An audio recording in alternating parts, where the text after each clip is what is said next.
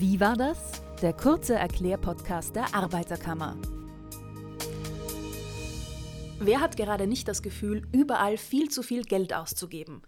Da hilft zu wissen, wo man sparen kann. Zum Beispiel bei Strom und Gas. Ein Tarifwechsel oder auch der Wechsel zu einem anderen Energieanbieter macht nämlich sehr oft Sinn. Wie das funktioniert, erfahren wir heute von unserem Konsumentenschutzexperten Admir Osmanovic. Hallo Admir, danke, dass du da bist. Hallo Bettina, vielen Dank für die Einladung. Hallo, ich weiß, dass wenn ich jetzt mir einen Tarifwechsel oder auch einen Anbieterwechsel überlege, muss ich auf jeden Fall mal meine Jahresabrechnung für Strom und Gas ansehen, damit ich einen Überblick gewinnen kann. Welche Informationen sind auf einer typischen Jahresabrechnung für Strom und Gas enthalten? Und wie kann ich das nutzen, diese Infos, um mögliche Fehler und Unregelmäßigkeiten zu erkennen?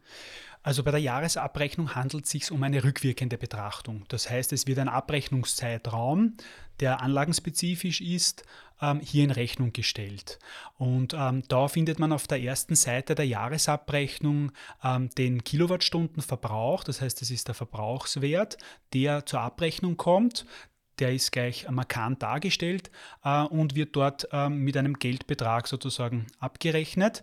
Ähm, darunter findet man dann die Gesamtkosten, da werden dann die Energiekosten plus Netzkosten zusammengezählt und es ergibt sich äh, sozusagen im besten Fall ähm, keine Restforderung äh, und kein Guthaben. Dann wären die Teilbeträge auch richtig berechnet von der letzten Abrechnungsperiode. Weil du Abrechnungsperiode sagst, ist das Jahr ein Kalenderjahr oder beginnt es dann, wenn ich eben dort Strom und Gas beziehe, wo ich wohne? Ähm, es beginnt ähm, beim erstmaligen Bezug der Anlage mit dem Tag, mhm. wo man die Anlage dort annimmt, also anmeldet oder sozusagen übernimmt.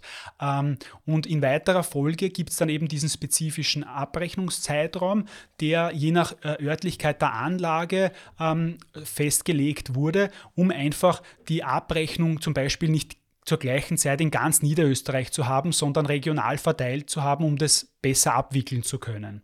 Und ähm, den kann ich leider nicht beeinflussen, der ist so, wie er vorgegeben ist. Das heißt, wenn, wenn die Rechnung regulär immer im Oktober kommt, dann ähm, ist das unabhängig von der Anmeldung oder Abmeldung. Die mhm. wird in weiterer Folge auch immer im Oktober kommen, weil es mit der Anlage zu tun hat.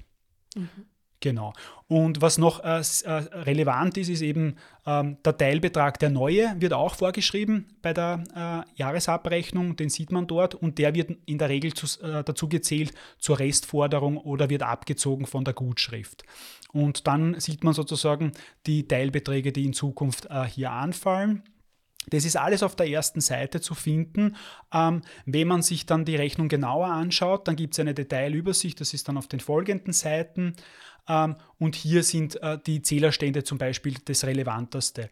Äh, gleich, gleichzusetzen auch mit den Verbrauchspreisen äh, und mit dem Grundpreis. Warum ist das so? Der Zählerstand ist sozusagen die Grundlage für die Abrechnung. Und hier gibt es unterschiedliche ähm, Werte. Es kann sein, dass der Zählerstand ein tatsächlicher Zählerstand ist. Das kann man so ablesen, indem eben dort äh, äh das bezeichnet ist als Fernablesung, Kundenablesung oder Ablesung durch den Netzbetreiber.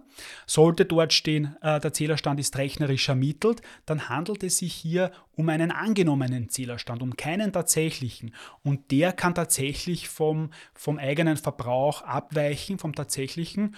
Und da macht Sinn, das zu überprüfen mit dem äh, Zähler den abzulesen oder abzufotografieren und zu vergleichen.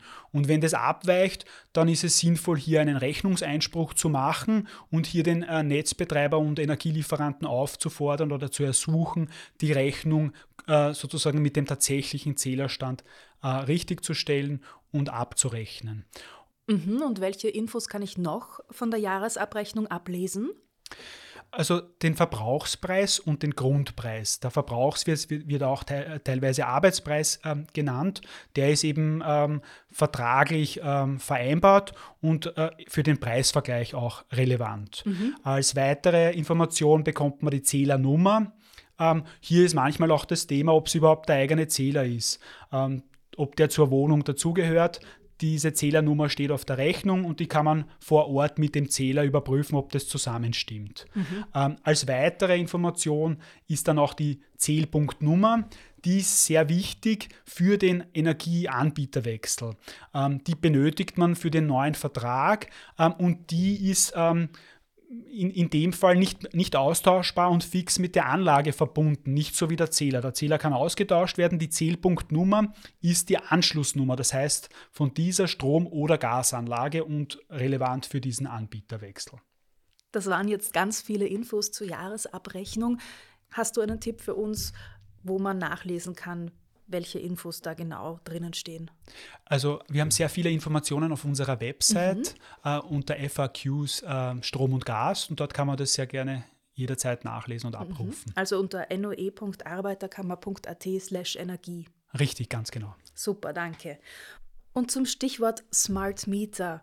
Das gibt es ja seit einigen Jahren. Kannst du uns da Besonderheiten nennen, sofern man so ein Smart Meter überhaupt hat? Ja, also ein Smart Meter ist es dann, ähm, wenn dieser Zähler tatsächlich kommunikativ ist. Mhm. Vorher ist es ein reiner elektrischer Zähler.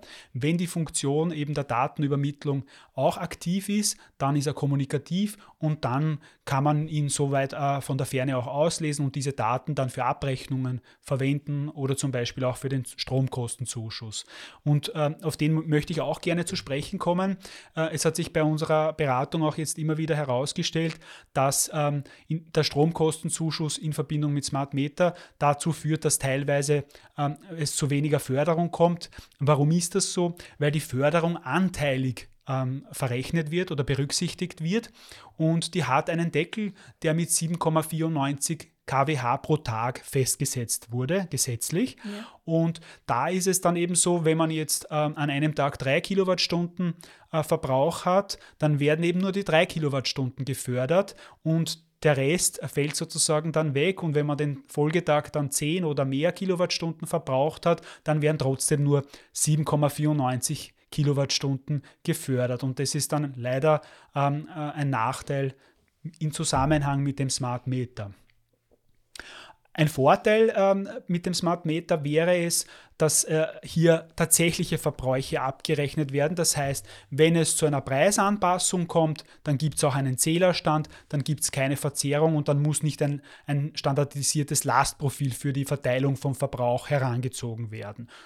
Das hat sich in der Praxis als Vorteil herausgestellt. Das gibt es aber leider beim, äh, nur beim Strom aktuell und beim Gas nicht. Hier ist es so, ähm, der Netzbetreiber muss äh, viermal im Jahr äh, gemeldete Zählerstände für die Abrechnung verwenden. Das heißt, man hat als Konsumentin, Konsument äh, pro Quartal einmal das Recht, den Zählerstand äh, sozusagen mitzuteilen und der muss auch für die Verrechnung, Abrechnung herangezogen werden.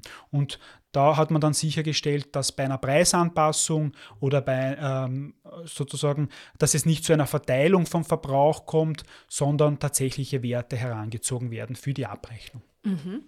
Gut, ich habe mir also jetzt die Jahresabrechnung angesehen und möchte vielleicht meinen Tarif wechseln oder sogar meinen Stromanbieter wechseln. Wie kann ich das vergleichen? Du hast zuerst gesagt, man muss den Verbraucherpreis vergleichen. Wo kann ich das machen? Also man ruft den Tarif, also die Webseite der E-Control auf mhm. ähm, und ähm, wählt dort den Tarifkalkulator aus. Äh, dieser Tarifkalkulator ist übrigens auch über unsere Webseite zu finden. Ähm, und wenn man diesen Tarifkalkulator vor sich hat, dann hat man die Möglichkeit, Strom oder Gas auszuwählen. Das heißt, ähm, der Vergleich ist unterschiedlich. Wenn man sich äh, standardmäßig für, für den Vergleich beim Strom entscheidet, dann ist einmal der, die Postleitzahl gefragt. Das heißt, die gibt man an. Die ist relevant dafür, dass ähm, äh, der Tarifkalkulator weiß, wer der Netzbetreiber ist. Mhm. Ähm, es gibt Sonderfälle äh, rund äh, um Wien zum Beispiel herum. Da gibt es ähm, die Thematik, dass in Niederösterreich auch äh, Wiener Netze der Netzbetreiber ist. Entweder der Tarifkalkulator weiß das oder er bietet an, dass man das selber als Konsumentin, Konsument auswählt. Das heißt, da muss man sich dann entscheiden, ist es die Netz Niederösterreich oder sind es die Wiener Netze. Äh, wenn man das ausgewählt hat, ähm, dann gibt es eben die Möglichkeit, den Verbrauch anzugeben. Und hier, äh, soweit der Verbrauch bekannt ist, kann man das direkt als Kilowattstundenwert angeben. Wenn ich jetzt aber in eine neue Wohnung ziehe, dann kenne ich ja diese Werte noch gar nicht. Was kann ich dann angeben? Dann gibt es die Möglichkeit, die Haushaltsgröße beim Strom anzugeben und beim Gas die Wohnfläche mhm. und dann schlägt der Tarifkalkulator einen Kilowattstundenwert vor und den kann ich übernehmen und für, die, für den Preisvergleich heranziehen. Super. Ähm, es gibt beim Strom auch die Möglichkeit anzugeben, ob ich einen Smart Meter habe oder nicht. Wenn man sich für Ja entscheidet, ähm, dann zeigt der Tarifkalkulator Tarifprodukte an, die eben auch einen Monatspreis zum Beispiel, äh, also eine monatliche Abrechnung ähm, mit sich bringen oder höhere Intervalle bei der sozusagen Bepreisung des Produkts mit sich bringen.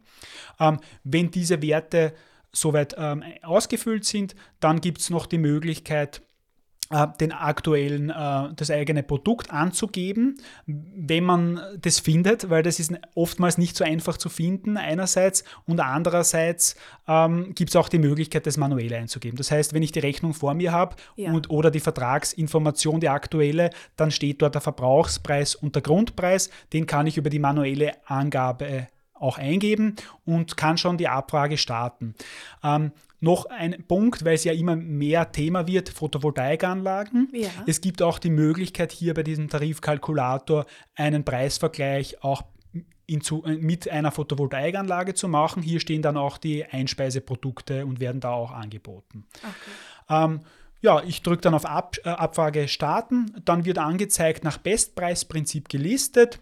Die günstigsten Anbieter und das wird ähm, so weiter gereiht. Und äh, meistens ist es so, dass die äh, Monatspreise oder die Anbieter mit Monatsprodukten, also diese sogenannten Floater-Tarife, bestgereiht sind. Die sind aber auch so gekennzeichnet und dort steht auch, dass es ein monatlicher Preis ist. Ähm, und dann kommen die Preis, äh, also Produkte mit Preisgarantie, die sind meistens mit einer zwölfmonatigen Preisgarantie ähm, äh, angeboten und äh, dann kann ich mal als Konsument, Konsumentin auswählen, äh, welchen Anbieter ich haben möchte. Wenn ich die Entscheidung getroffen habe, ähm, dann kann ich direkt auf Wechseln gehen und werde übergeleitet in die Web, auf die Webseite des Anbieters und kann dort den Energieliefervertrag abschließen. Ja. Und beim Float, also beim nicht fixen Preis, was sind da die Vorteile, was sind die Nachteile für dich?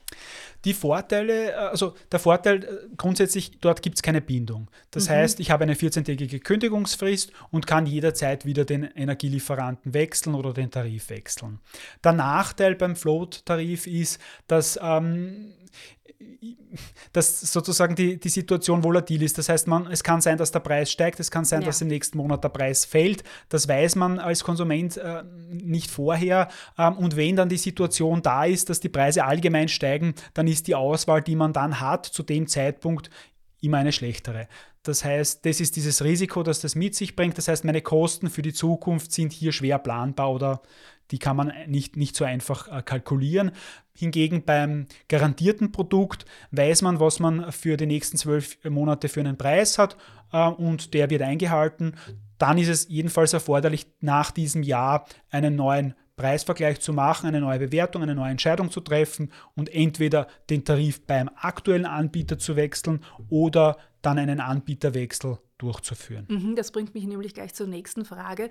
Ich wollte von dir wissen, wann ich das immer überprüfen soll. Also einmal im Jahr, hast du gerade beantwortet, wenn es eben diese fixe Bindung gibt. Und wenn ich einen Flow-Tarif habe, lohnt es sich, wenn ich öfter mal nachsehe. Richtig. Oder mhm. man lässt sich die Information per SMS oder E-Mail zuschicken vom Energielieferanten. Dann hat man das äh, gleich bei der Hand und kann auch gleich diesen Vergleich starten. Sehr gut, immer im Überblick. Gibt es also einen besten Zeitpunkt für den Anbieterwechsel?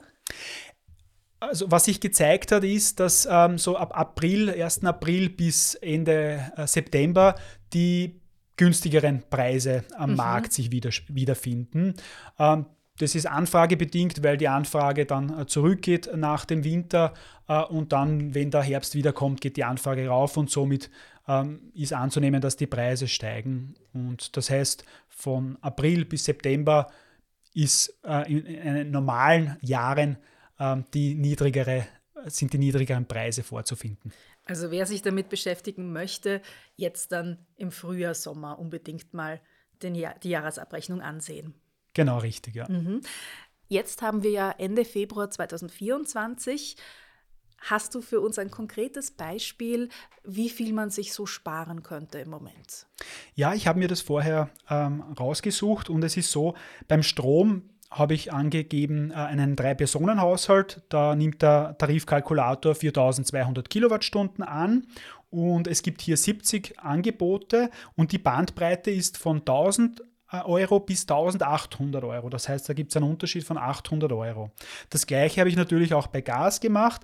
Bei Gas habe ich ähm, angegeben Wohnfläche 100 Quadratmeter. Das ergibt, oder dann nimmt der Tarifkalkulator einen Verbrauch von 14.000 Kilowattstunden an für ein Jahr.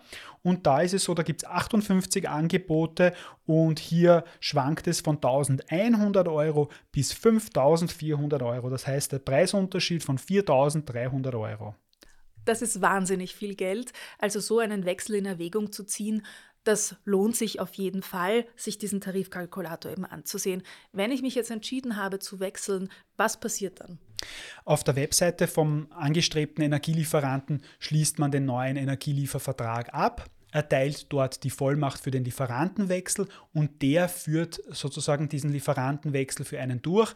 Aktuell ist es so, dass das eben gesetzlich bis zu drei Wochen dauern darf ähm, und ähm, die, der Start dieser, dieses Wechselprozesses beginnt dann mit der Belieferungszusage und einem angekündigten Belieferungsdatum. Und ähm, der alte Lieferant erstellt dann die Schlussabrechnung und die Belieferung erfolgt durch den neuen Lieferanten und dann hat man dort das Vertragsverhältnis und bekommt in Zukunft die Rechnung dort gestellt. Mhm, also mehr ist es nicht, ich melde mich quasi beim neuen Lieferanten an. Richtig, ganz genau. Mhm. Also zusammengefasst ist zu sagen, man sollte sich unbedingt den Tarifkalkulator der eControl ansehen. Der wäre zu finden unter www.e-control.at. Genau, richtig. Admir, du warst ja schon einmal bei uns und zwar in der Folge 7 zum Thema Energiesparen. Wen das Thema also interessiert, bitte unbedingt in die Folge 7 reinhören. Ich danke dir, dass du da warst. Für alle, die jetzt noch Fragen haben, die können sich gerne auf unserer Website informieren unter noe.arbeiterkammer.at/energie, aber natürlich auch dich und deine Kolleginnen und Kollegen von der Konsumentenberatung anrufen unter 05 7171 23000. Von 8 bis 13 Uhr Montag bis Freitag. Wunderbar, dann sage ich vielen Dank, Admir. Vielen Dank auch.